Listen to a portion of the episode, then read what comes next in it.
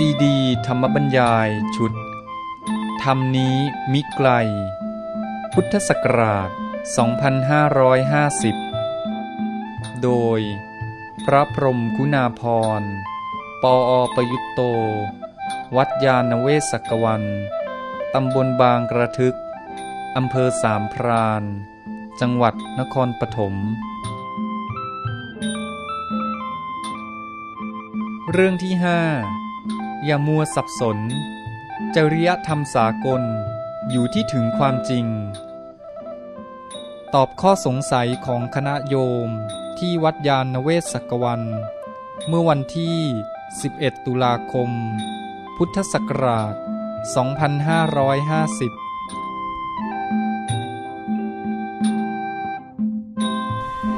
โยมมีอะไรจะคุยล่ะเลยท่านเจ้าคะ ดิฉันขอกราบเรียนถามถึงเรื่องจริยธรรม อยากให้ท่านอธิบายเเรื่องจริยธรรมคืออย่างไร เพราะว่าขณะนี้มีคนเรียกร้องหาจริยธรรมกันมาก ในการทำงานในการปกครองอะไรต่างๆเหล่านี้ อยากขอให้ท่านอธิบายเพื่อให้ทราบทั่วกันค่ะว่าคำว่าจริยธรรมนั้น เป็นมาอย่างไร แล้วก็ขอย่อๆเจ้าค่ะ คือมันเป็นเรื่องที่คนปัจจุบันเนี่ยผูกกระทำให้สับสน ก็อยู่กันมาดีๆ เราก็มีคำเช่นศีลธรรมอยู่ธรรมนั้นใช้มาในสังคม แล้วก็ยังใช้อยู่อยู่ๆก็มามีคำใหม่ มันมีจริยธรรมขึ้นมา แล้วก็มีความโน้มเอียงที่จะไม่ค่อยใช้คำว่าศีลธรรม และคำใหม่จริยธรรมตัวเองก็ใหม่ชัด แล้วก็มาใช้กันไปเป็นคำโก้ ทีนี้มื่อตัวเองไม่ชัดมันก็ยุ่งสิความหมายมันไม่ชัดนี่ก็พูดกันเกลือๆไปงั้นเองเดี๋ยวก็อบรมจริยธรรมที่นั่นที่นี่ พอถามความหมายแท้ก็ไม่ชัดเจน มันยุ่งพอดู คือคำว่าจริยธรรมเนี่ย ความจริงมันก็เป็นศัพท์ที่มาจากภาษาพระภาษาบาลี แต่ที่ใช้ในรูปว่าจริยธรรมเนี่ยท่านไม่นิยมใช้ ใช้ได้แต่ว่าท่านไม่ได้ถือเป็นศัพท์หนึ่งมันมีประกอบอยู่ในคำอะไรอยู่สักแห่งสองแห่ง ซึ่งไม่ได้เป็นศัพท์แท้เขาเหมือนนี่เราก็มาใช้เป็นศัพท์บัญญัติเมื่อประมาณสักสามสี่สิบปี ตอนที่เราบัญญัติ ethics คำฝรั่งว่า ethics เนี่ยเราจะใช้เป็นภาษาไทยอะไรก็เกิดมีบัญญัติขึ้นมา ในทางปรัชญาเอสิกมีเอสเนี่ยก็บัญญัติว่าเป็นจริยศาสตร์ แล้วก็สำหรับในศัพท์ทั่วไปก็ใช้เป็นจริยธรรม ก็บัญญัติขึ้นมา ก็เลยมีคำว่าจริยธรรมเกิดขึ้นในสังคมไทย นี้ก็กลายเป็นว่าเราต้องไปให้ความหมายจริยธรรมตามศัพท์ฝรั่ง เวลาจะมองว่าจริยธรรมมีความหมายอย่างไร ก็ต้องไปดูว่าเอสิกของฝรั่งนะความหมายว่าอย่างไรก็คือความหมายศัพท์เนี่ยไปขึ้นต่อศัพท์ฝรั่ง เพราะเป็นศัพท์บัญญัติ เราก็เลยต้องไปดูว่าเอสิกเนี่ยคืออะไร ก็ยุ่งพอดู ก็เป็นธรรมดาก็ต้องบัญญัติ เพราะว่าศัพท์เขามาใช้ในทางวิชาการด้วย แต่ทีนี้ว่าเราก็ไปหลงอยากจะใช้ศัพท์แบบฝรั่งงั้นเราก็ไปเที่ยวเอาคำบัญญัติแบบฝรั่งมาใช้หมดไอ้ศัพท์เดิมๆของเราก็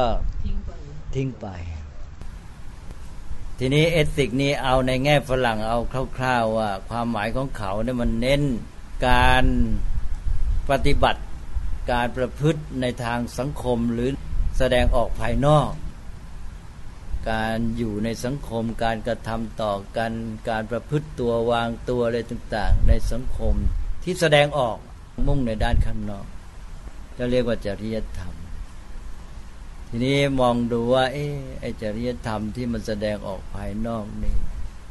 มันไม่พอนะ ในใจมันต้องมีความดีอยู่ด้วย จะมีแต่การแสดงออกประพฤติปฏิบัติอย่างเดียว มันก็ไม่มั่นคงแล้วมันก็ไม่แท้จริง ก็เลยไปนึกว่าโอ้ถ้างั้นในทางจิตใจจะต้องมีความดีด้วย ไปไปมามาก็เลยบอกว่า เออ ในทางจิตใจนี่ คุณความดีมันมีศัพท์อยู่ ต้องมีด้วยคือคำว่าคุณธรรม ก็เลยมีคำที่ต้องนิยมใช้คู่กันว่ามีจริยธรรมก็ให้มีคุณธรรมพร้อมไปด้วย ต่อมาก็เลยพูดคู่กัน คุณธรรมและจริยธรรม จะเห็นว่าในสังคมปัจจุบันเนี่ยเวลาจัดประชุมจัดกิจกรรมอะไรก็จะมีคู่กันโดยมากเลย คุณธรรมและจริยธรรม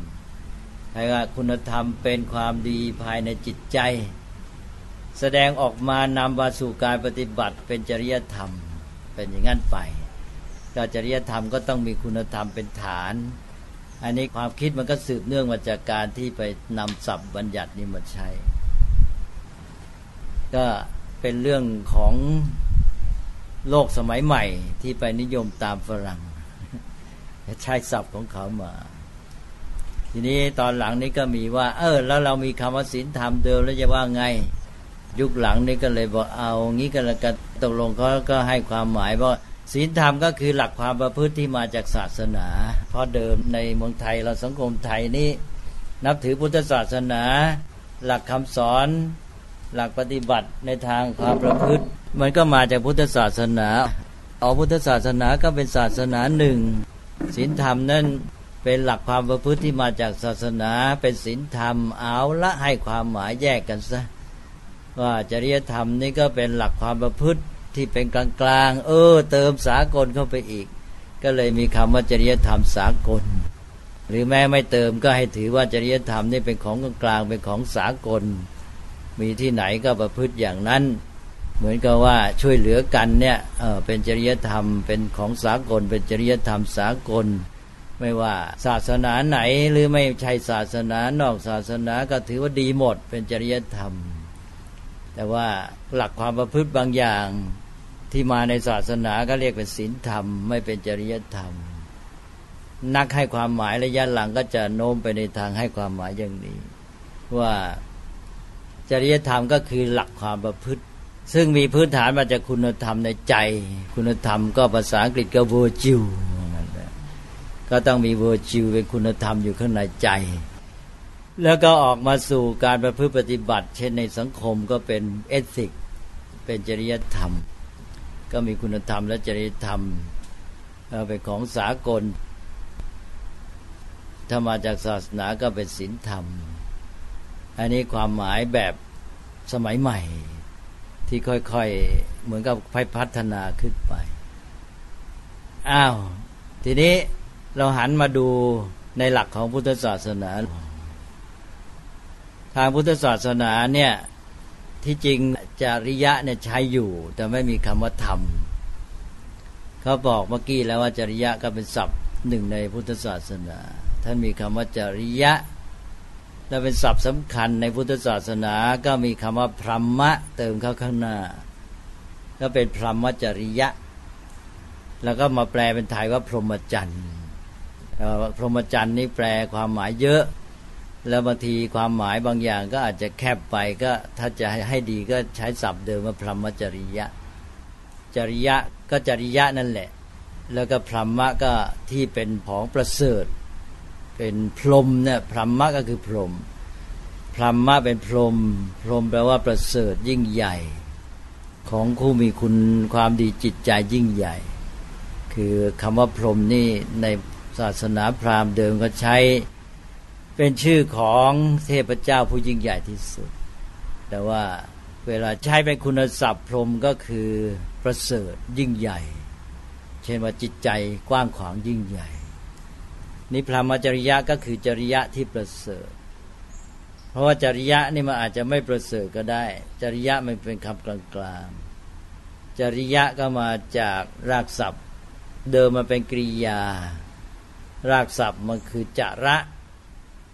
จระจรอนั่นเองจรอจระ มาเป็นไทยเราอ่านว่าจร ในภาษาบาลีก็อ่านว่าจระ จรหรือจระตัวนี้ก็แปลว่าเดิน เดิน ถ้าไปไกล ๆ ก็เรียกว่าเที่ยวเดินหรือเที่ยว ก็เราก็ใช้เป็นภาษาธรรมดาจรจรไปกับจรมา จรไปจรมาเป็นภาษาบาลีว่าจระจรเดินไป แล้วอาจระ อาแปลว่ามา เติมหน้าจร จรเดินไป อาจรเดินมา รวมกันเป็นจราจรแปลว่าเดินไปเดินมา ก็มาใช้เป็นภาษาไทย เราก็รู้จักกันจราจรทั่วไป หรือว่าพระเนจร พระเนจรก็วนะ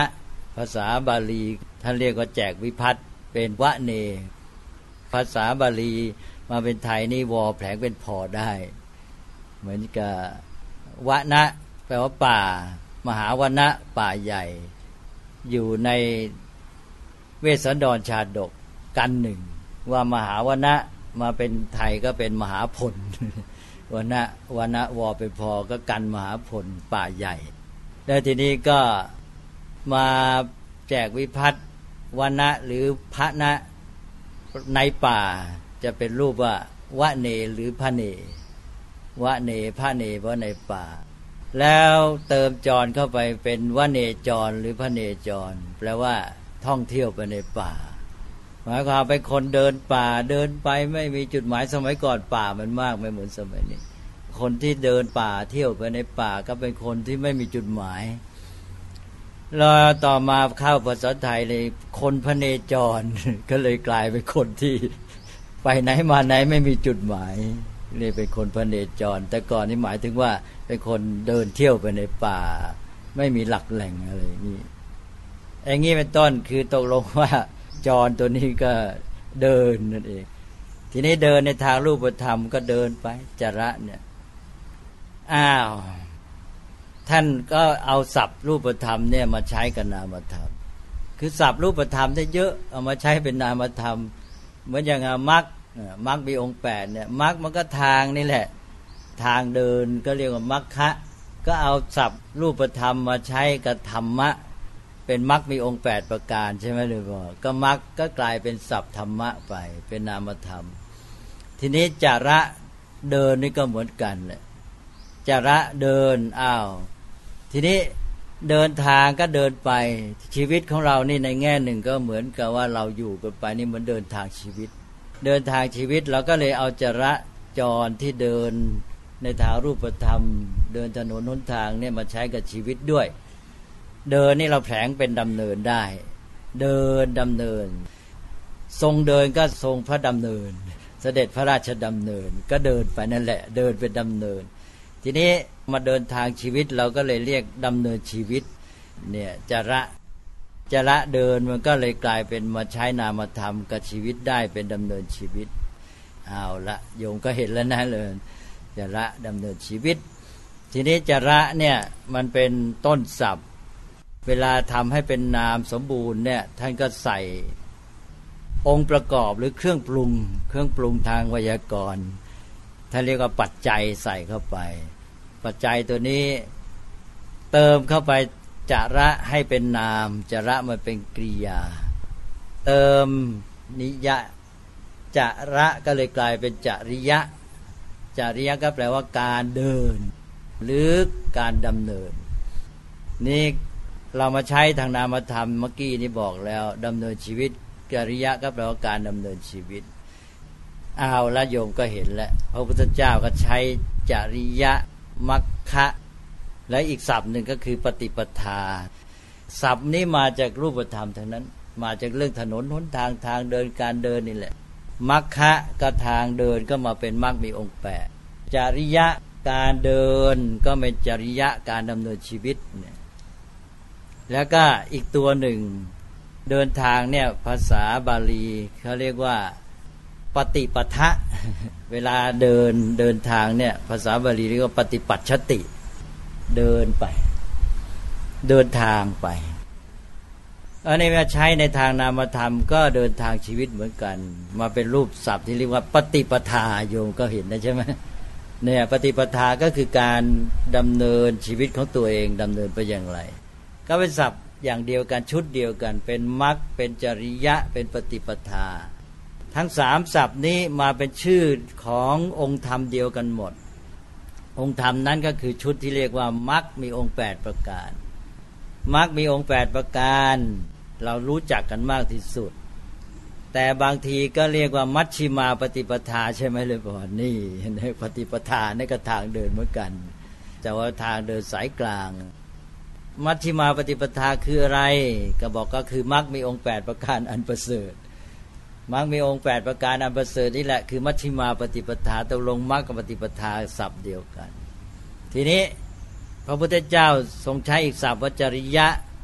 อาจริยะทั่วไปมันเดินดีหรือเดินไม่ดีก็ยังไม่รู้ใช่ไหมลูกก่อนก็เดินให้มันดีเดินให้ประเสริฐก็เติมธรรมะเข้าไป ก็เป็นจริยะการดำเนินชีวิตอย่างประเสริฐ ก็เป็นพรหมจริยะ พรหมจริยะก็คือมัชชิมาปฏิปทาหรือมรรคมีองค์แปดประการ อันเดียวกันหมด ตกลงว่าพรหมจริยะก็เป็นชื่อของมรรคมีองค์แปดประการอันประเสริฐเอาแล้วนะโยมก็ใจล้วพรหมจริยะพระพุทธเจ้าก็ตรัสว่าอายเมวะอริโยอัฏฐังคิโกมัคโคพรหมจริยัง ก็บอกว่ามรรคมีองค์แปดประการอันประเสริฐนี้แหละ เรียกว่าพรหมจริยะเรียกว่ามีพุทธพจน์ไว้ด้วย ตกลงโยมเข้าใจแล้วนะ นี่คือจริยะในพุทธศาสนาของเดิม แยกนะ โยมต้องแยกจริยธรรมปัจจุบันกับจริยะในพุทธศาสนาที่เป็นของเดิม แยกได้แล้วนะเลยพรจริยธรรมนั่นบัญญัติมาจากเอสิกของฝรั่ง ส่วนจริยะในพุทธศาสนานี่คือพรหมจริยะที่หมายถึงมรรคมีองค์แปดประการอันประเสริฐเป็นการดำเนินชีวิตอย่างประเสริฐทั้งหมด นี้การดำเนินชีวิตอย่างประเสริฐ หรือการเดินทางชีวิตอันประเสริฐเนี่ยก็เป็นมรรคมีองค์แปดประการ สรุปลงเป็นสามใช่ไหมเลพรมรรคมีองค์แปดประการสรุปเป็นสามมีอะไรบ้าง มีศีลสมาธิปัญญา ท่านสรุปเป็นขันนะ เวลาสรุปเนี่ยโยมขอให้ทราบวันนี้ก่อน คือเวลาเรียกเป็นหมวดหมวดเนี่ยท่านใช้ภาษาบาลีว่าขันขันนี่แปลว่าหมวด นี่มักมีองค์แปดเนี่ยเป็นข้อข้อเรียกว่าองค์ องค์แปลว่าข้อข้อข้อข้อข้อแต่ละอันก็สัมมาทิฏฐิก็เป็นองค์หนึ่งสัมมาสังกัปปะก็เป็นองค์หนึ่งสัมมาวาจาสัมมากรรมัตะสัมมาชีวะสัมมาวายามะสัมมาสติสัมมาสมาธิแต่ละข้อเนี่ยเป็นองค์องค์องค์องค์องค์องค์ทีนี้ก็จัดองค์นี้รวมเข้าเป็นขันก็เป็นหมวดสัมมาทิฏฐิสัมมาสังกัปปะสององค์นี้รวมเป็นขันหนึ่งเรียกว่าปัญญาขัน ก็เป็นหมวดปัญญา แล้วก็สัมมาวาจาสัมมากรรมันตะสัมมาชีวะสามองค์นี้รวมเป็นขันหนึ่งเป็นศีลขัน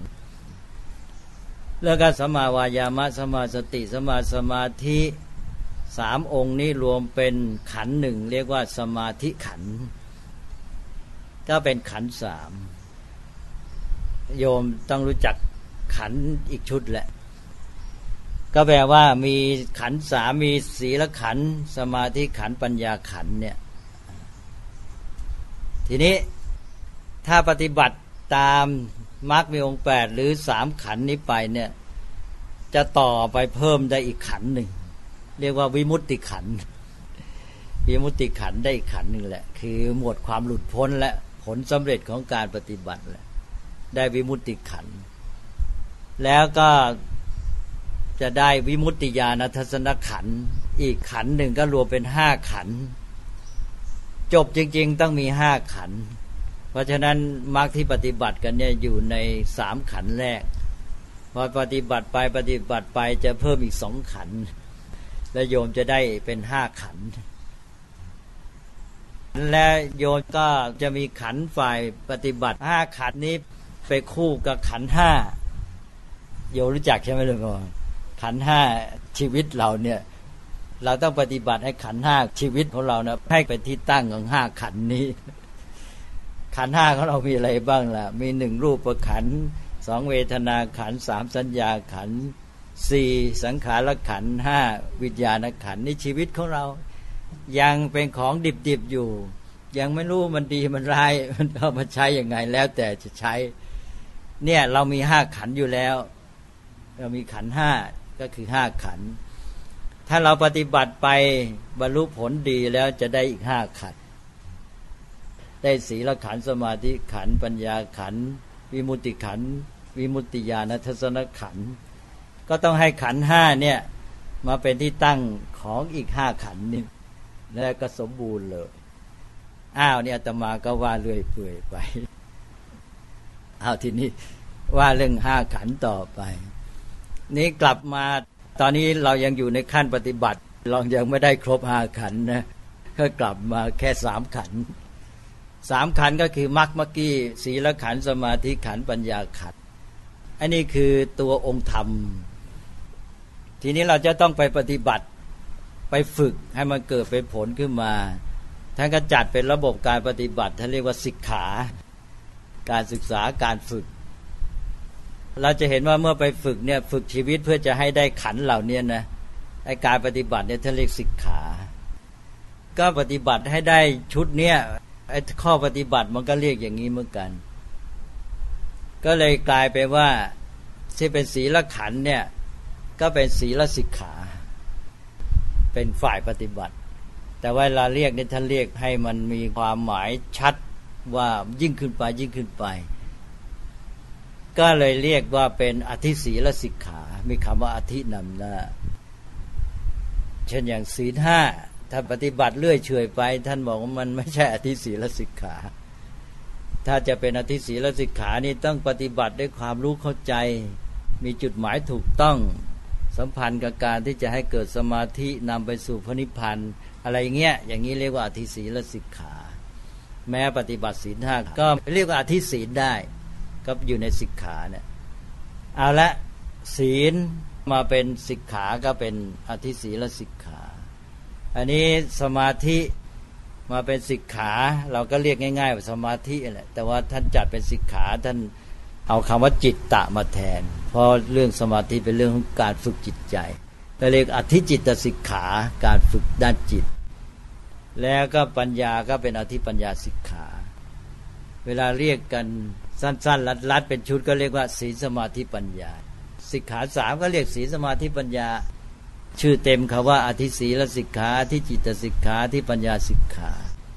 เราก็เรียกกันแค่ศีสมาธิปัญญาตกลงศีสมาธิปัญญาก็มาเป็นสิกขา แล้วก็มรรคมีองค์แปดก็ย่อลงจัดเป็นหมวดหมู่ก็รวมเป็นแค่สามศีสมาธิปัญญาเนี่ย จะไปเรียกเป็นศีลขันสมาธิขันปัญญาขันหรือเรียกศีลสมาธิปัญญาเข้าชุดไตรสิกขาแล้วแต่ อันนี้โยมเพียงรู้ไว้เป็นความรู้ แต่ข้อที่น่าสังเกตก็คือองค์แปดของมรรคมาจัดหมวดหมู่เป็นศีลสมาธิปัญญา ศีลสมาธิปัญญาประกอบกันนี้เรียกว่าเป็นมรรคเป็นปฏิปทาที่เป็นมัชชิมา แล้วก็เป็นพรหมจริยะ อันนี้ก็คือเป็นมรรคก็ได้ ปฏิปทาก็ได้ พรหมจรรย์หรือพรหมจริยะก็ได้ เอาละเรามาเน้นในแง่พรหมจริยะจริยะอันประเสริฐ การดำเนินชีวิตที่ประเสริฐนี่มีหลักการใหญ่สามอย่างคือศีลสมาธิปัญญา ศีลก็คือความประพฤติทั่วไป ความประพฤติเนี่ยเราแยกไปอีกก็คือกายวาจา ด้านภายนอก กายวาจา ถ้าเอาที่แดนแสดงออกก็เป็นกายวาจา กายวาจาคือเจตนาที่ออกมาทางกายวาจา เน้นที่ตัวเรา คือกายวาจาที่ไปสัมพันธ์กับสิ่งภายนอก สิ่งภายนอกมีอะไรหนึ่งมนุษย์ด้วยกันสมัยปัจจุบันเขาเรียกทางสังคม ก็คือความสัมพันธ์ทางสังคม อยู่ร่วมกับคนอื่นเป็นยังไงดีไม่เบียดเบียนเขาไม่ทำร้ายเขาไม่หรือสงเคราะห์ช่วยเหลือกัน อะแล้วอะไรอีกไม่ใช่เฉพาะสัมพันธ์กับมนุษย์เท่านั้นสัมพันธ์กับสิ่งแวดล้อมอาหารการกิน สิ่งที่ได้พบได้เห็นได้ยินได้ฟังอะไรต่าง ๆ สิ่งแวดล้อมทั้งหลายทั้งหมด ตกลงว่าศีลเนี่ยก็มีกายวาจา แต่แยกละเอียดไปอ้าวมันไม่ใช่แค่นั้นนะกายวาจานี่เป็นด้านกระทำอย่างวาจานี่ก็พูดไป เป็นกายกระทำอย่างหนึ่ง แต่ทีนี้บางอย่างรับเข้ามาอย่างรูปเสียงกลิ่นรสปฐพะเนี่ยเห็นได้ยินได้กลิ่นลิ้มรสอันนี้ฝ่ายรับ ตกลงว่าเราไม่ได้ใช้แต่กายวาจาอย่างเดียวนะ ที่จริงเนี่ยเราสัมพันธ์กับสิ่งทั้งหลายเนี่ยตาหูจมูกลิ้นกายแล้วก็มาเข้าใจ กายวาจา ก็ออกไปจากใจ กายวาจาออกไปจากใจ ตาหูจมูกลิ้นกายเข้ามาใจ แดนเข้ากับแดนออกตกลงก็เลยมีสองแดน ไอ้ที่เราออกไปสู่สิ่งแวดล้อมภายนอกเนี่ย แดนรับเข้ากับแดนออก ท่านก็เลยแยกเป็นทวารสองชุด เป็นทวารฝ่ายรับเข้า เรียกว่าผัสสะทวารมีหกตาหูจมูกลิ้นกายใจใจมาเป็นแกนอยู่ แต่ว่าที่ไปรับขึ้นมาก็ตาหูจมูกลิ้นกาย นี่เรียกว่าผัสสะทวารประตูรับรู้ แล้วก็ประตูกระทำแสดงออกถ้าเรียกกรรมทวารกรรมทวารก็มีสามกายวาจาใจ หรือกายทวารวจีทวารมโนทวารอันนี้ก็ไว้แสดงออกก็เริ่มจากใจคิดยังไง แล้วก็แสดงออกทางกาย แสดงออกทางวาจาพูดไป เนี่ยทวารสองชุดเนี่ย เราก็สัมพันธ์กับสิ่งแวดล้อม สัมพันธ์กับเพื่อนมนุษย์ จะสัมพันธ์กันยังไงจะดีร้ายเบียดเบียนหรือไม่ช่วยเหลือเกื้อกูลกัน หรือจะไปสัมพันธ์กับสิ่งของวัตถุอาหารการรับประทาน หรือไปสัมพันธ์กับวิทยุทีวีไปฟังไปดูไปชมอะไรต่างๆเนี่ยนี่แดนที่สัมพันธ์ภายนอกทั้งหมด ปฏิบัติให้ถูกท่านเรียกว่าศีลทั้งนั้น เพราะฉะนั้นศีลนี่เยอะหมดเลย ก็คือ ถ้าดูที่ชีวิตเราก็ดูที่ทวารกายวาจา หรือว่าตาหูจมูกลิ้นกายแล้วก็ลงมาถึงใจเนี่ยที่ไปเกี่ยวข้องเนี่ยทั้งหมดเนี่ยอยู่ในแดนของศีล เพราะฉะนั้นของพระเนี่ยศีลเนี่ยจะครบเลยท่านจัดเป็นสี่ชุด ชุดอินทรีย์สังวร การใช้อินทรีย์ ตาหูจมูกลิ้นกายใช้เป็นไหม ถ้าใช้ไม่เป็นเนี่ยดูอะไรต่ออะไรลุ่มหลง ดูทีวีดูอะไรแล้วก็ลุ่มหลงมัวเมาเป็นโทษกับชีวิตสังคมท่านเรียกว่าไม่มีศีล ถ้าอินทรีย์ใช้เป็นดูแล้วเกิดความรู้ได้คติอะไรต่างๆเนี่ยมาเป็นประโยชน์กับชีวิตเลยท่านเรียกว่ามีศีล อินทรีย์สังวรศีล ชื่อเต็มเลย อินทรีย์สังวรศีล ศีลอินทรีย์เนี่ยสำคัญมากคนไทยเราไม่ค่อยจะเอามาใช้ พระบวชปั๊บนี่ อินทรียสังวรศีลอันดับหนึ่งเลย ต้องเริ่มเนี่ยการใช้อินทรีย์ถ้าใช้ไม่เป็นแล้วเป็นโทษมาก แล้วเด็กสมัยนี้ก็ใช้อินทรีย์ไม่เป็นตั้งแต่เรื่องของไอทีนี่แหละไอทีนี่ก็ชุดอินทรีย์สังวรศีลเลย เด็กสมัยนี้ไม่มีศีลชุดนี้ แย่ ใช้ไอทีไม่เป็นได้รับโทษจากไอทีเพราะไม่มีอินทรีย์สังวรศีล ศีลชุดที่หนึ่งแล้วก็ศีลชุดที่สอง การสัมพันธ์กับสิ่งแวดล้อมอะไรอะ ก็อาหารการรับประทานสิ่งเสพบริโภคง่าสิ่งเสพบริโภคเครื่องอุปโภคบริโภคใช้สอยทั้งหลายเนี่ย เราต้องปฏิบัติต่อมันให้เป็นอย่างนี้เรียกว่าปัจจัยสี่สิ่งก็คับประคองอุดหนุนชีวิต ตั้งแต่อาหารการกินเป็นต้นไป อาหารเครื่องนุ่งที่อยู่อาศัยยารักษาโรคเครื่องใช้สอยต่าง ๆ เนี่ยต้องใช้ให้เป็น กินไม่เป็นอย่างเดียวก็เกิดโทษกับร่างกายกับชีวิต แล้วก็ลุ่มหลงมัวเมาใช้สิ้นเปลือง เบียดเบียนคนอื่น แต่ถ้าใช้เป็นกินเป็นก็กินได้เป็นประโยชน์กับร่างกาย แล้วก็รู้จักประมาณ ไม่เกิดโทษต่อชีวิตตนและผู้อื่นไม่เบียดเบียนกัน ไม่ทำให้เกิดการแย่งชิงเป็นต้นเลยเนี่ยทุกอย่างแหละต้องใช้เป็นหมด อันนี้ท่านเรียกว่าปัจจัยสนิสิตศีลศีลที่อิงอาศัยปัจจัยสี่ หรือบางทีก็เรียกว่าปฏิเสวนาการรู้จักเสพบริโภค อันนี้ก็เรื่องใหญ่เลยศีลปัจจุบัน ยุคปัจจุบันนี้เอาไม่เอามาใช้เลย ก็รู้จักกินกินให้เป็นนุ่งห่มให้เป็นแล้วจะได้ประโยชน์ ศีลชุดนี้เราไม่มีเราก็กลายเป็นท่าของบริโภคนิยม เสพบริโภคลุ่มหลงกันไปเป็นอันตรายต่อชีวิตและสังคม เสียอีก ต่อไปก็มีอีกสองชุด เราต้องอยู่ร่วมกันในสังคม เป็นหมู่เป็นคณะ เช่นพระก็อยู่เป็นชุมชนพระเป็นสังฆะก็ต้องมีกติการะบบชีวิตของชุมชนนี้ ให้มันเหมาะกันว่าเรามีความประสงค์ของสังคมนี้ชุมชนนี้ชีวิตในระบบนี้อย่างไร ก็วางข้อปฏิบัติกติกาให้เหมาะ ศีลอย่างนี้เช่นของพระนี่ก็มีชื่อพิเศษ เรียกว่า ปาติโมกขสังวรศีล ที่เป็นศีล 227เนี่ยเป็นเพียงหมวดหนึ่งในศีลพระที่มีสี่หมวดเท่านั้นไม่ใช่ศีลทั้งหมด แล้วก็แค่ในปาติโมกนอกปาติโมกยังมีอีกเป็นไม่รู้กี่พันเราก็รู้จักแต่ว่าพระมีศีลสองยี่สิบเจ็ดไม่จริงอะใครบอกพระมีศีลสองยี่สิบเจ็ดเยอะแยะแค่ปาติโมกสองยี่บเจ็ด นอกปาติโมกอีกกี่พัน ชุดปาติโมกกับสังวรศีลและนอกนั้นยังมีอีกสามหมวด เอาละปาติโมกก็หมายความว่า เราอยู่ในชีวิตแบบไหนชุมชนแบบไหนก็ต้องมีกติกามีข้อปฏิบัติ เพื่อให้อยู่นั้นเรียบร้อย ชุมชนนั้นสงบเกื้อกูลต่อการปฏิบัติเพื่อจุดหมาย ร่วมกันอันนั้นเหลือเนี่ยนี่เรียกว่าเป็นศีลปาติโมกข์สังวรศีล แล้วก็อีกอันหนึ่งก็สำคัญคนเรานี่ต้องเลี้ยงชีวิต ต้องทำมาหากิน การทำมาหากินก็ต้องมีกติกา มีหลักประพฤติปฏิบัติ อาชีพนั้นไม่เบียดเบียนผู้อื่น ไม่ทำร้ายเขาไม่เบียดเบียนสังคมเป็นต้น เรื่องอาชีพก็ต้องเป็นศีลชนิดหนึ่ง ก็เลยเรียกว่า อาชีวะปาริสุทธิศีล หรือสัมมาอาชีวะนั่นเอง ก็เป็นศีลอีกชุดหนึ่ง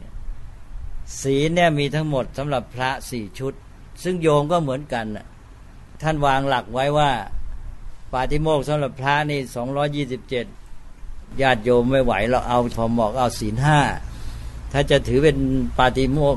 สือศีลห้าเนี่ยก็ได้แค่ชุดปาติโมกชุดเดียว เราบอกกันว่าให้ปฏิบัติศีลห้าศีลห้าที่จริงได้ชุดเดียวไม่ได้ใช้ชุดอินเสียสังวรศีล ชุดปัจจัยสันนิสิตศีล หรือปฏิเสวนา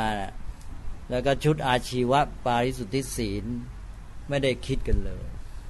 เพราะนั้นต้องปรับปรุงสังคมใหม่ ยิ่งยุคนี้ไอทีด้วยเนี่ยอินเสียสังวรศีล ปัจจัยสันนิสิตศีลนี่สำคัญอย่างยิ่งเลย การใช้ตาหูเป็นต้น แล้วก็การกินการเสพบริโภคเนี่ย ยุคนี้ต้องเน้นศีลนี่เอาแล้วแปลว่านี่คือศีลนะเลยบอกนี่นี่นี่คือจริยะชุดที่หนึ่งศีลเนี่ยเยอะแยะหมดแล้วนะศีล แล้วศีลอันนี้แหละที่มาเป็นศีลธรรมของสังคมไทย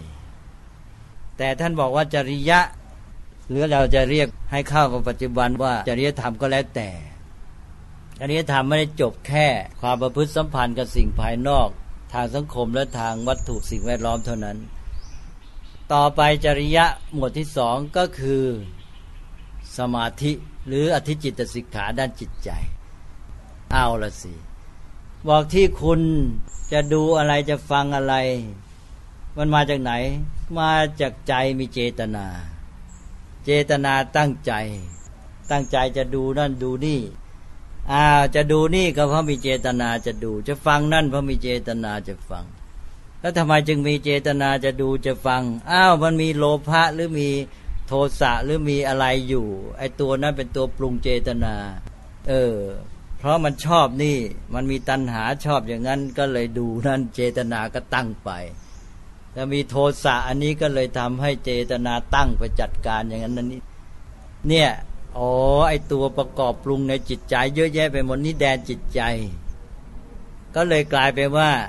ไอที่ออกมาแดนศีลเนี่ย มันมาจากแดนจิตใจ มีตัวเชื่อมคือเจตนา ออกมาจากเจตนาทั้งนั้นาหูจมูกลิ้นกายเนี่ยจะสัมผัสจะเสพจะดูจะฟังอะไรก็เจตนาทางนั้นกำกับอยู่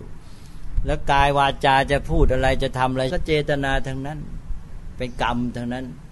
ออกจากใจ เพราะนั้นถ้าคุณไม่ไปจัดการกับด้านจิตใจ ให้เจตนามาออกมาดีนะการแก้ปัญหาระดับศีลเนี่ยมันไปไม่รอด ได้แค่มีกติกา แล้วก็ต้องฝืนใจบังคับกัน มีระเบียบระเบิดไว้อ่าอันนี้ทำไม่ได้อันนี้ทำไม่ได้จะถูกลงโทษเป็นต้น อย่างนี้ก็ฝืนใจก็เป็นทุกข์ทีนี้ถ้าหากว่าใจเราเอาด้วย เออ อันนี้ดีนี่เราจะปฏิบัติกติกานี้จะทำให้เรามีชีวิตที่ดี สังคมดี เราก็เต็มใจจิตใจก็ไม่ทุกข์ก็เป็นสุขก็อยู่ที่เจตนาแหล้วเพราะนั้นก็จะต้องไปฝึกด้านเจตนา แล้วลึกลงไปก็คือตัวที่มาปรุงเจตนานี้ ก็แดนจิตใจทั้งหมด โอ้ลงไปแดนจิตใจ สิ่งทั้งหลายที่อยู่ในใจเยอะแยะหมด ที่เขาเอามาใช้อันหนึ่งคือคุณธรรม นี่นี่เราโยงได้แล้วนะ เขามีเอสิกของเขาก็คือแดนที่หนึ่งที่เมื่อกี้เราพูดคือแดนศีล แดนสัมพันธ์กับสิ่งแวดล้อม โดยเฉพาะเขาเน้นในแง่สังคม แต่เขาคลุมเราไม่หมดศีลสี่แดนน่ะเอติกของเขานี่คลุมได้แค่ไหน โยมลองพิจารณาดูศีลสี่แดนน่ะ หนึ่งการใช้ตาดูหูฟังอะไรสินเสียสังวรสองแดนเสพบริโภคสามแดนอาชีพสี่แดนกติกาสังคมชุมชนที่อยู่ร่วมกันจริยธรรมของเขาคุมได้แค่ไหนคำว่าจริยธรรม ของเขาไม่มีหลักในการแจกแจงจำแนกชัดเจนบางทีเป็นเรียกจริยศาสตร์แบ่งเป็นหกอะไรมันไม่เป็นระบบที่ชัดเจน เอาละ ทีนี้ลงมาถึงแดนที่สองแดนใหญ่นะจากศีลหรือแดนสัมพันธ์กับสิ่งแวดล้อมภายนอก ทั้งทางสังคมและทางวัตถุก็มาจิตใจ จิตใจก็เป็นฐานที่ออกไปของศีล เราก็ต้องมาฝึกอบรมจิตใจ จิตใจมีอะไรบ้าง โอ้มีเรื่องเยอะเลยก่อนจะออกไปสู่เจตนาออกมาสัมพันธ์ภายนอก มันมีเครื่องปรุงมากมาย มีดีมีร้าย ไอ้ดีก็มีเยอะเช่นมีเมตตา มีกรุณา มีมุติตา มีความเสียสละ มีความเคารพ มีความกตัญญู มีศรัทธา มีอะไรแต่อะไรเนี่ย แดนดีก็มีเยอะ อันนี้แหละที่มาเรียกเป็นคุณธรรม ได้อันหนึ่งแล้วที่จะมาเป็นคุณธรรมสัมพันธ์จริยธรรม นี่แดนหนึ่งนั้น ทีนี้ฝ่ายร้ายก็มีเยอะ ก็เป็นเรื่องของโลภะโทสะโมหะ เรื่องความอิจฉาริษยา เรื่องอะไรแต่อะไร เยอะแยะไปหมดนี่ฝ่ายร้ายนี่ก็เป็นเครื่องปรุงจิตใจทำให้เจตนาออกมาอย่างนั้น แต่มันไม่ใช่เท่านั้นหรอก นอกจากนั้นแล้วอีกด้านหนึ่งก็คือ ความขุ่นมัวความเศร้าหมอง ความเบิกบานความสดชื่น ความสุขความทุกข์ความเร่าร้อน ความเยือกเย็นอะไรต่าง ๆ เหล่านี้สภาพจิตใจ ด้านนี้ก็สำคัญมากนะ อันนี้มันไม่ใช่คุณธรรมอะมันเป็นภาวะด้านความสุข เรียกว่าความสดชื่น ความเบิกบาน ความเอิบอิ่ม ความปลื้มใจ ซึ่งสำคัญมาก ด้านนี้ก็เรื่องใหญ่ ใหญ่มากทีเดียว เรียกง่าย ๆ เรื่องจิตใจ ด้านความสุขกันกันอ้าวนี่สองแล้วนะในด้านจิตใจ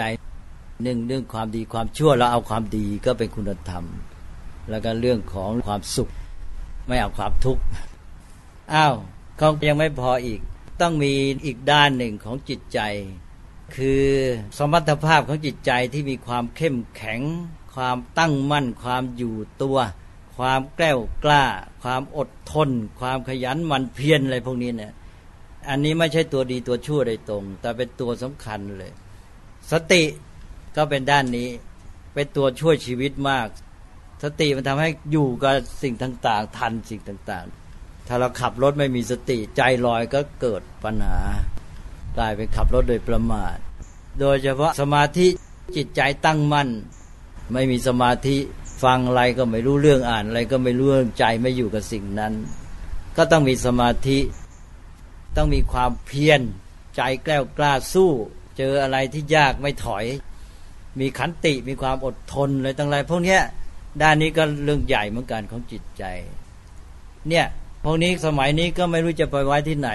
ก็อาจจะไปคลุมคลุมอยู่ในคุณธรรมได้บ้างไม่ได้บ้างพระก็ต้องแยกได้หมด โอ้ด้านจิตใจนี่เยอะนี่ แล้วพวกนี้มีผลต่อเรื่องความประพฤติที่เป็นศีลทั้งนั้นเลย ที่เรียกว่าจริยธรรมเนี่ย ถ้าเราจะประพฤติดีเขาบอกต้องมีคุณธรรมในใจเอ้ายอมรับ ต้องมีความดี เช่นว่าจะไม่เบียดเบียนกันไม่ทำร้ายผู้อื่น จะช่วยเหลือกันก็ให้มีคุณธรรมในใจมีเมตตา จริยธรรมที่ช่วยเหลือกัน แสดงออกโดยมีคุณธรรมคือเมตตาในใจ อ้าวรับกันแล้ว แต่ว่าคุณธรรมเนี่ยไม่พอนะ เราจะประพฤติความดีต่าง ๆ ได้ยั่งยืนมั่นคงแล้วจริงจังมากเนี่ย ในเมื่อใจเรามีความสุข ถ้าใจเราทุกข์เราจะฝืนใจใช่ไหมเพราะนั้นก็ต้องทำให้จิตใจมีความสุข สดชื่นเบิกบานด้วย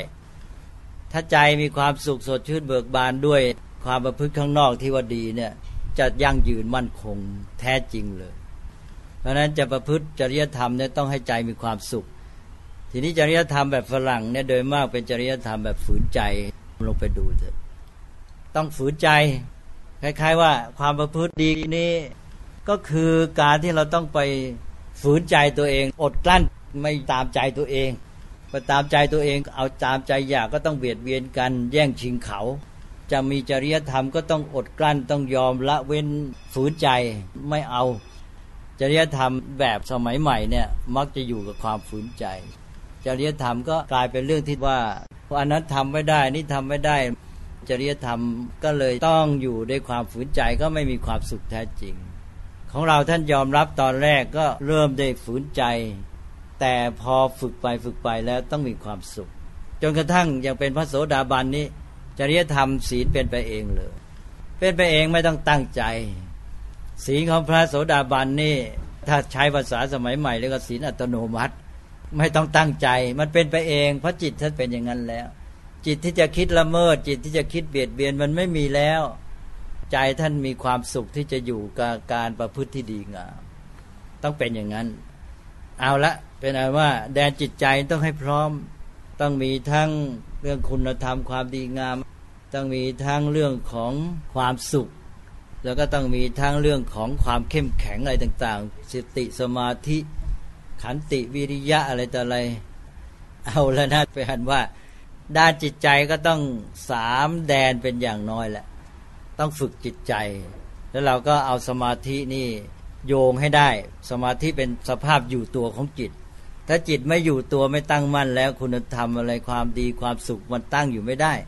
ใช่ว่าจิตใจมันไม่เป็นสมาธิมันไม่อยู่กับอารมณ์เดียวได้ มันพรุ่งพล่านมันวอกแวกอยู่เนี่ย จิตมันไม่สงบ มันก็เป็นสุขแท้จริงไม่ได้ จะเอาสุขก็ไม่ได้ คุณธรรมจริงก็ไม่ได้ อะไรก็ไม่ได้ ก็เลยท่านก็เน้นสมาธิเป็นที่รวม เป็นจุดรวมเป็นที่ตั้ง เป็นภาวะอยู่ตัวของจิตใจที่จะทำให้คุณความดีอะไรสิ่งที่ดีคุณสมบัติต่าง ๆ มันอยู่ได้ แล้วก็ทำงานได้ เอาแล้วนะเรื่องพรด้านจิตใจด้านสำคัญ ก็แปลว่า จริยะต้องมีด้านจิตใจด้วย คุณธรรมก็ไม่พอต้องมีความสุขด้วยอ้าวต่อไป ยังไม่พอจริยะยังมีแดนแดนปัญญา แดนปัญญาความรู้เข้าใจ ยิ่งรู้เท่าไหร่ยิ่งเข้าใจถึงสภาวะธรรมจนกระทั่งทำให้จิตหลุดพ้นไปเองเป็นอัตโนมัติ ไม่ยึดมั่นที่แท้เนี่ยมันต้องปัญญา เราก็ฝึกปัญญาให้รู้เข้าใจ ตอนแรกก็อยู่ด้วยเหตุผลใช่ว่า เออไอ้นี่ไม่ดีนะ การเบียดเบียนกันนี่ คนอื่นเขาก็รักชีวิตเขา จริงไหมจริง จริงอ้าว เรารักชีวิตเราฉันใดเขาก็รักชีวิตเขาฉันนั้น เบียดเบียนกันไม่ดีสังคมก็เดือดร้อนเขาก็อยากแก้แค้นแล้วก็คนอื่นญาติพี่น้องเขาก็ลำบากสังคมก็ไม่เป็นสุขเราก็ไม่เป็นสุขด้วยนี่ว่ากันด้วยเหตุผลปัญญาก็มาช่วยจริยธรรมไอ้สีนี่ต้องอาศัยปัญญา ปัญญาก็พัฒนาไปเป็นลำดับ ต้องมีปัญญาด้วยจริยะที่เป็นพรหมจริยะเนี่ยปัญญาแดนที่สามนี่คือตัวคุมสำคัญ จริยะถ้าไม่มีปัญญามาช่วย มันก็อยู่แค่นั้นแหละเมื่อไรเมื่อไรมันก็อยู่ด้วยอ้าวมีกติกาว่าหลักจริยะว่างี้เอากับคุณก็พึ่ไปสิแต่ปัญญาเนี่ยมันจะมาช่วยพัฒนา ให้เห็นเหตุเห็นผลปัญญาต้องมีจริยธรรมไม่มีปัญญาไปไม่รอด แล้วมันจะไม่มีความสุขพอปัญญาเราเห็นโทษเห็นภัยของการประพฤติไม่ดี เห็นประโยชน์ของการประพฤติดี อะไรต่างๆ เราเต็มใจประพฤติจิตใจก็มีความสุข แล้วก็พัฒนาไปว่า เออ เมื่อประพฤติอย่างนี้ดีนะ ช่วยเหลือกันแค่นี้ มันน้อยไปเราจะหาวิธีช่วยเหลือกันเกื้อกูลกันไม่เบียดเบียนกันยังไงอีกปัญญาก็มาเสริมจริยะนั้นไป เพราะนั้นจริยะเนี่ย ตัวแท้ที่จะทำให้มันพัฒนาได้ก็คือปัญญา นั้นพระมจริยะหรือจริยธรรมมันประเสริฐในทางพระจึงต้องมีสามแดนครบ มีศีลสมาธิปัญญา พระมจริยะเขาแปลว่าต้องครบชุด นี้ตอนนี้เขามาเอากันว่า มีคุณธรรมจริยธรรม จริยธรรมก็แค่ข้างนอกแค่ศีล แล้วไปเอาคุณธรรมมาด้านจิตใจหน่อย ต่อไปก็ต้อง เอา้าคุณธรรมกับจริยธรรม เออดีละจริยธรรมประพฤติได้ได้มีคุณธรรมอยู่ในใจ เอต่อไปต่อไปก็มันได้คิดบอกว่า มันไม่มีความสุขมันฝืนใจ มันก็ไม่มั่นคงทางนั้นต่อไปต้องมีความสุขด้วย ก็ต้องเพิ่มเข้าไปอีก ต่อไปก็อบรมคุณธรรม จริยธรรม และความสุข ต่อไปไม่พอแล้วต้องจัดอบรมคุณธรรมจริยธรรมและความสุข ต่อไปก็เออไม่ได้ไม่ได้ ไม่มีปัญญามันไม่รู้ไม่เข้าใจเหตุเข้าใจผลมันไม่พัฒนาปัญญา จริยธรรมมันไม่มั่นคง ไม่ได้ผลแท้จริง ต้องมีปัญญาด้วยต่อไปก็ต้องเพิ่ม อบรม คุณธรรม จริยธรรม ความสุขและปัญญา ความจริงจริยะเนี่ยมันมีหมดแล้ว จริยะของพระพุทธเจ้านั่นเลยบอกปรมาจริยะ มันมีทั้งจริยธรรม มีทั้งคุณธรรม แล้วมันยังมีเกินนั้นอีกเยอะ มีความสุข มีสมรรถภาพของจิตใจมีปัญญาแล้วโยมจะเอาไงอะตกลงนี่คือพูดเรื่องจริยธรรม โยมเห็นแล้วความหมายมันต่างกันเยอะ จริยธรรมของปัจจุบันเนี่ยเขามองตามความหมายที่มาจากตะวันตกเป็นศัพท์บัญญัติ แต่ว่าไม่ชัดว่าจริยธรรมคืออะไร เวลานี้ก็พูดกับพระพระเขาบอกว่าจริยธรรม คนที่พูดก็ไม่ชัดว่าอะไรแค่ไหน ใช่ไหมในความคิดเนี่ยมันไม่ชัด นี่สังคมไทยก็เลยเต็มไปสิ่งที่ไม่ชัด สิ่งที่พลาดพลาดแล้วก็ค่อยๆคืบเคลื่อนไป และทีนี้ยิ่งกว่านั้นก็คือย้อนกลับไปวิจารณ์ถนนหน่อย คือจริยธรรมตะวันตกเนี่ยมันงอนแงนเขาเรียกว่าเป็นจริยธรรมสากล มันสากลที่ไหน ก็คือจริยธรรมที่ฝรั่งคิดขึ้นมาในสายความคิดหนึ่งของอารยธรรม เหมือนเสื้อผ้าชุดสากลนะเรียกกันไปอย่างนั้น สากลมันแปลว่า ทั่วไปทั้งหมดใช่ไหมสากลละโลก สากลละจักรวาล เสื้อผ้าชุดสากลนะสากลจริงไหมถ้าเราเรียกเป็นไปโดยมากสากลก็คือของฝรั่ง ที่จริงต้องเรียกให้ถูกเสื้อผ้าชุดสากลก็คือเสื้อผ้าชุดฝรั่ง ไปเรียกกันชุดสากลมันสากลที่ไหนล่ะ บางประเทศก็ไม่ใช่แหละสากลมันต้องทั่วหมด อันนี้ก็แบบเดียวกันจริยธรรมสากล เป็นสากลที่ไหน ที่จริงมันเป็นจริยธรรมของฝรั่งตะวันตกคิดขึ้น พื้นฐานจริยธรรมตะวันตกนั้นมาอย่างไง จริยธรรมตะวันตกเนี่ยมันเกิดจากความคิดนักปราชญ์ทั้งหลายคิดขึ้นมา สมัยก่อนก็มีศาสนาอย่างศาสนาคริสต์ศาสนายิว แล้วก็มาพวกนักปราชญ์นักปรัชญา ตอนหลังก็มาเน้นทางปรัชญาเป็นจริยศาสตร์ ทีนี้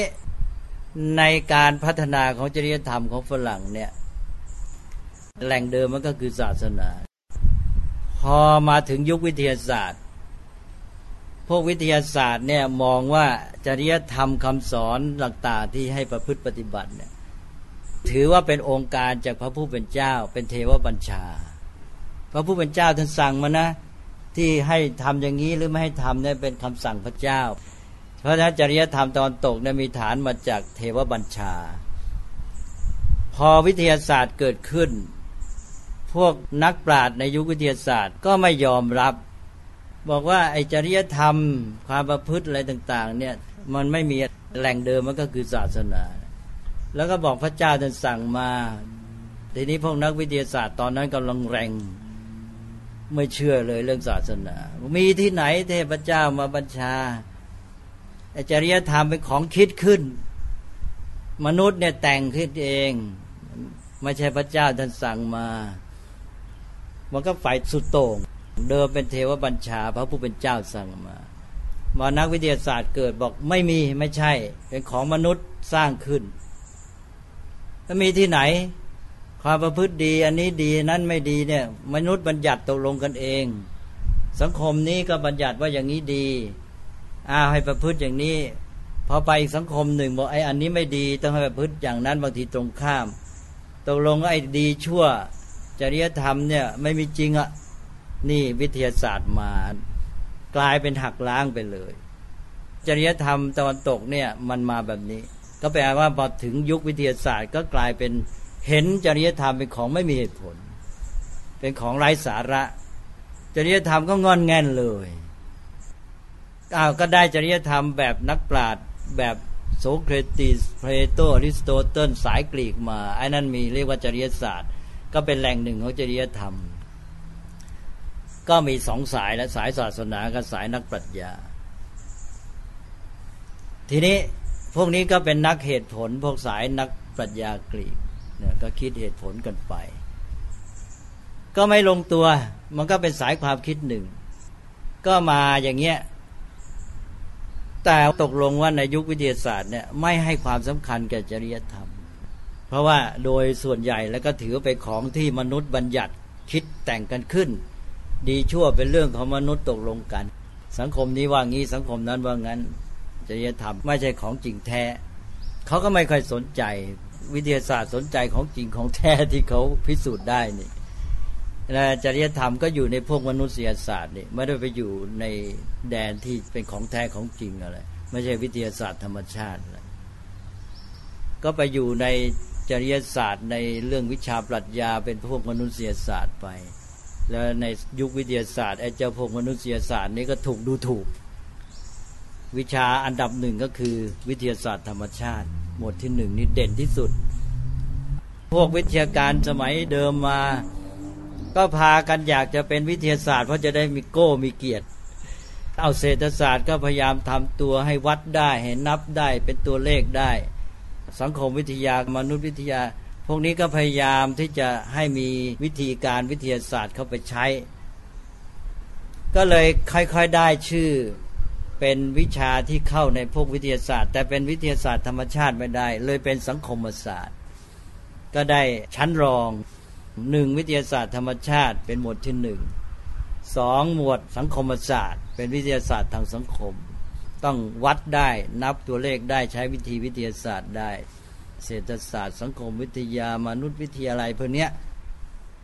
ทีนี้ไอ้เจ้าพวกที่วัดไม่ได้อะไรต่างๆ นับตัวเลขไม่ได้ ก็ต้องอยู่ในมนุษยศาสตร์ไป พวกนี้อับด้อยน้อยวาสนาหมดเลย พวกมนุษยศาสตร์ในยุควิทยาศาสตร์จริยศาสตร์ก็แย่ไปด้วย จริยธรรมอะไรแต่อะไรไม่มีเกียรตินี่คือสภาพสังคมตอนตกที่เป็นมาต่อมาตอนหลังเนี่ยนะ เกิด ความเสื่อมถอยฐานะของวิทยาศาสตร์ วิทยาศาสตร์ธรรมชาติ ตอนก่อนนี่ถือว่าอะไรอะไรต้องเป็นวิทยาศาสตร์หมด อะไรไม่เป็นวิทยาศาสตร์ใช้ไม่ได้ หรือวิทยาศาสตร์ไม่ยอมรับต้องเป็นมาตรฐานวัดทุกสิ่งทุกอย่างตอนนั้นนี้ตอนหลังมานี่นักวิทยาศาสตร์ยุคใหม่ ไปไปนักปราชญ์ชั้นนำบอกวิทยาศาสตร์นี่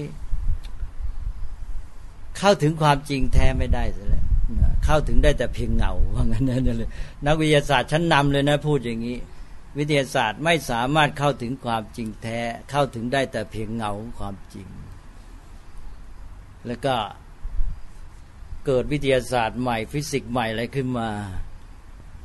ต่อมาวิทยาศาสตร์ที่เชื่อกันมาเดิมก็ชักงอนเงนว่าไม่สามารถเข้าถึงความจริงได้แค่นี้มันก็ชักเสื่อมฐานะลงไป แล้วก็มา ความหวังจากผลผลิตที่มาจากเทคโนโลยี ซึ่งอาศัยวิทยาศาสตร์เป็นฐาน นึกว่าสิ่งเหล่านี้จะทำให้มนุษย์มีสุขสมบูรณ์ ต่อมาก็มองเห็นว่าจะมีทีวีมีอะไรแต่อะไรชีวิตมันก็ไม่ได้มีความหมายแท้จริง ไม่มีความสุขแท้จริง ฝรั่งเริ่มก่อน พอรู้สึกอย่างนี้ความศักดิ์สิทธิ์ของวิทยาศาสตร์ก็อ่อนแหละว่าโอ้ที่วิทยาศาสตร์จะนำมนุษย์ไปสู่สวรรค์บนพื้นดินเนี่ยไม่จริงแล้ว มนุษย์ก็เริ่มแสวงหาว่าชีวิตที่ดีคืออะไร ความหมายความสุขที่แท้คืออะไร จะพึ่งวิทยาศาสตร์ไม่ได้ ต่อมาก็มองเห็นอีกอ้าวแล้วเทคโนโลยีความเจริญทางวิทยาศาสตร์ที่วิทยาศาสตร์เป็นฐาน เกิดโทษขึ้นมาจิตใจคนที่อยู่ในสังคมแบบนี้อยู่ในยุคอุตสาหกรรมอุตสาหกรรมนี่มีเทคโนโลยีเป็นฐาน แล้วก็อาศัยวิทยาศาสตร์ รองรับอยู่เนี่ยเจริญมาด้วยวิทยาศาสตร์ อุตสาหกรรมจะทำให้มนุษย์สุขสมบูรณ์ก็ไม่จริง ชีวิตก็กระวนกระวายเดือดร้อนมีความเครียดสูงจิตใจก็ไม่ดี สังคมก็ไม่ดีมีการเบียดเบียนแย่งชิงกันมาก ใช้ผลผลิตจากอุตสาหกรรมมาเบียดเบียนรบราฆ่าฟันทำลายล้างกัน แล้วในที่สุดก็มาธรรมชาติแวดล้อมเสื่อมเสียโอแย่แล้ว มีมลภาวะธรรมชาติล่อยหลอทรัพยากรหมดไป มาถึงอันเนี้ย มาถึงไอ้เรื่องธรรมชาติแวดล้อมเสียเนี่ยตายละถ้าขืนเป็นอย่างนี้มนุษย์ก็สิ้นด้วย พอเห็นภัยธรรมชาติแวดล้อมเสื่อมอันนี้เลยหยุดไม่ได้แล้ว ตอนนี้ก็ทำให้ระบบความเจริญแบบวิทยาศาสตร์นี่สูญเสียความเชื่อมั่นแทบหมดเลย มาถึงยุคที่บอกความเจริญที่ผ่านมานี้เป็น unsustainable เป็นการพัฒนาที่ไม่ยั่งยืน ตกลงระบบการพัฒนาที่ผ่านมามีวิทยาศาสตร์เทคโนโลยีอุตสาหกรรมเศรษฐกิจไปไม่รอดเลยต้องเปลี่ยนใหม่ เป็นระบบที่เรียกว่า unsustainable ต้องหาทางให้เกิด sustainable development ให้การพัฒนายั่งยืน นี่คือการสูญเสียความเชื่อมั่นต่อวิทยาศาสตร์ เพราะนั้นต่อมาไอ้พวกของเดิมที่มันเคยด้อยไปเนี่ยที่ฝรั่งฝรั่งไม่นับถือแย่ไปหมดแล้วเฟื่องฟูขึ้นมา ด้านตรงข้ามกับวิทยาศาสตร์คือด้านอะไรด้าน spirituality ตอนนั้นตอนที่วิทยาศาสตร์เกิดขึ้นมาด้าน spirituality ด้านที่เขาเรียกปัจจุบันภาษาไทย นิยมมาเรียกกันว่าจิตวิญญาณเลยเนี่ยสมัยนั้นสมัยวิทยาศาสตร์เฟื่องในพวกนี้แย่หมดเลย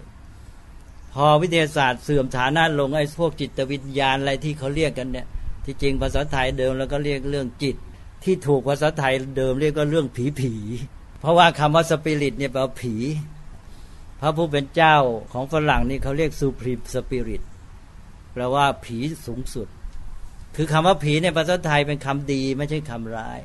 ผีบ้านผีเหลือนผีปู่ย่าตายายผีทางนั้น ก็คือสิ่งที่สำคัญมากแต่มองไม่เห็นลี้ลับ นี่เรื่องผีผีหรือเรื่องสปิริชวลิตี้นี่ก็เลยมีฐานะโดดเด่นขึ้นมามีความสำคัญขึ้นมาในยุคนี้ ที่วิทยาศาสตร์เริ่มเสื่อมสถานะแล้วจริยธรรมก็มีความสำคัญขึ้นมาตอนเนี้ยตอนที่ว่าสิ่งแวดล้อมมันเสื่อม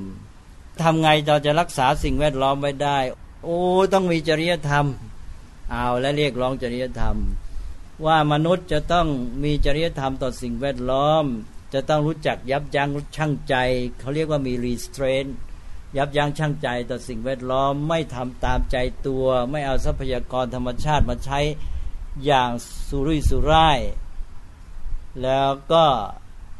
การเสพบริโภคก็ต้องมีความยับยั้งชั่งใจ นี่คือจริยธรรม ไม่บริโภคเต็มที่ตามที่ใจตัว ต้องการถ้าเสพบริโภคเต็มที่ตามใจตัว ถ้าใช้ทรัพยากรธรรมชาติตามใจตัวก็หมด สิ่งแวดล้อมก็มาลายเสื่อมสูญหมด แล้วมนุษย์ก็อยู่ไม่ได้โลกก็พังทลายดังนั้นก็เลยเรียกร้องจริยธรรม จริยธรรมที่ฟื้นขึ้นมามากก็เพราะเรื่องสิ่งแวดล้อมนี้ แล้วก็เกิดไอ้จริยธรรมใหม่เรียกว่า environmental ethics จริยธรรมสิ่งแวดล้อมขึ้นมาในยุคนี้เฟื่อง และจริยธรรมสิ่งแวดล้อมนี้ก็เข้าสู่วงการธุรกิจ เพราะธุรกิจนี่เป็นตัวสำคัญธุรกิจนี่ไปโยงกับอุตสาหกรรม แล้วไปทำลายสิ่งแวดล้อม เพราะฉะนั้นธุรกิจเนี่ยจะต้องมีจริยธรรม จริยธรรมนั่นก็เน้นเรื่องสิ่งแวดล้อมนี่แหละ ก็เลยเกิด business ethics จริยธรรมทางธุรกิจ ตอนนี้ก็เลยเรียนกันในมหาวิทยาลัยในอเมริกา environmental ethics business ethics ethics จริยธรรมมันก็เลยเฟื่องขึ้นมา เป็นอาว่าจริยธรรมฝรั่งเนี่ยฐานมันคลอนแคลนหนึ่งจะเรียกเป็นสากลมันก็ไม่ใช่ว่าสากลจริงภาษากลก็คือของฝรั่ง สองฐานคลอนแคลนเพราะว่าเดิมมันถูกวิทยาศาสตร์ตีไม่ยอมรับ แล้วของเดิมมันก็งอนแง่น มันไม่มีฐานชัดเจน มาจากสายศาสนามาจากสายปรัชญา แล้ววิทยาศาสตร์ก็ไม่เอาใจใส่ แล้วมาฟื้นขึ้นใหม่ โดยเรื่องของความจำเป็นทางสิ่งแวดล้อมทางธรรมชาติเป็นใหญ่ แล้วก็เรื่องปัญหาสังคม เรื่องปัญหาชีวิตจิตใจคน แต่ปัญหาชีวิตจิตใจคนจริยธรรมก็ไม่ค่อยมาเกี่ยว จริยธรรมเป็นเรื่องของด้านภายนอกเท่านั้น ทีนี้จริยธรรมตอนตกเป็นอย่างนี้ฝรั่งเองก็รู้ตัวก็เลยแสวงหา เขาแสวงหาว่าจริยธรรมอะไรที่มันจะช่วยเสริมให้จริยธรรมเขาสมบูรณ์ ตอนนี้มันเป็นเวลาที่เขาแสวงหา ไม่ใช่ว่าเราจะไปเอาจะเขาว่าเป็นจริยธรรมสากล แต่เรานี่แหละเป็นที่เรียนของเขา เรื่องมันเป็นอย่างนี้ แต่เราก็ต้องรู้ทันว่าเขาเป็นยังไงมาอย่างไง ก็ตกลงว่าเรื่องจริยธรรมก็เล่าให้โยมฟังอย่างนี้ ก็ต้องเข้าใจกันให้ชัด เพราะจริยธรรมของไทยปัจจุบันก็คือจริยธรรมของฝรั่ง เพราะว่าคำว่าจริยธรรมเป็นคำใหม่ เป็นคำที่เราบัญญัติขึ้นเมื่อสามสี่สิบปีศีลธรรมก็เป็นส่วนหนึ่งของพรหมจริยะไงเลย หมายความว่าระบบชีวิตทั้งหมดก็คือพรหมจริยะ นั่นคือรวมหมดศีลสมาธิปัญญา แล้วในพรหมจริยะนั้นมีศีลธรรมอยู่ที่ศีล ศีลเนี่ยออกมาเป็นศีลธรรม ศีลหรือศีลธรรมเนี่ยเป็นส่วนหนึ่งของพรหมจริยะ ทีนี้บางคนก็อยากจะแปลความหมายว่า ศีลธรรมแปลว่าอะไร ศีลธรรมก็แปลได้สองอย่าง หนึ่งแปลว่าศีลและธรรมสองแปลว่าธรรมขั้นศีล แปลว่าธรรมขั้นศีลก็คือ ศีลธรรม สมาธิธรรม ปัญญาธรรมทำขั้นศีลทำขั้นสมาธิทำขั้นปัญญา ศีลธรรมนี้ก็คือทำขั้นศีลยังจะต้องก้าวไปสู่ธรรมะขั้นสมาธิก้าวไปสู่ธรรมะขั้นปัญญา ทีนี้แปลอีกอย่างหนึ่งแปลว่า ศีลและธรรม ก็หมายความว่า ศีลและธรรมธรรมหมายถึงสมาธิและปัญญา ก็หมายความว่าเอาทั้งศีลทั้งธรรมธรรมะนั้นรวมคำว่าสมาธิและปัญญา ก็ให้เป็นศีลและธรรม ศีลถ้าพูดภาษาชาวบ้านก็เลยไปบอกว่าคือข้อห้ามธรรมะก็คือคำแนะนำสั่งสอนให้ทำอะไรเงี้ยแต่ที่จริงมันก็เป็นการพยายามให้ความหมายกัน ก็แล้วแต่เราธรรมะขั้นศีลก็คือในศีลสมาธิปัญญาก็แค่ศีล ถ้าเอาศีลและธรรมก็คือศีลพร้อมทั้งธรรมะที่เหลือคือสมาธิและปัญญาเลยก็หมายความว่าอย่าหยุดแค่ศีลนะต้องเอาสมาธิและปัญญาด้วย ยืดยาวเลย ต้องพูดกันให้ชัด ก็ให้รู้อะไรมันเป็นอะไร เพราะมันงั้นก็ไม่ชัดว่าจริยธรรมคืออะไร อ้าววันนี้ก็คงเท่านี้ก่อน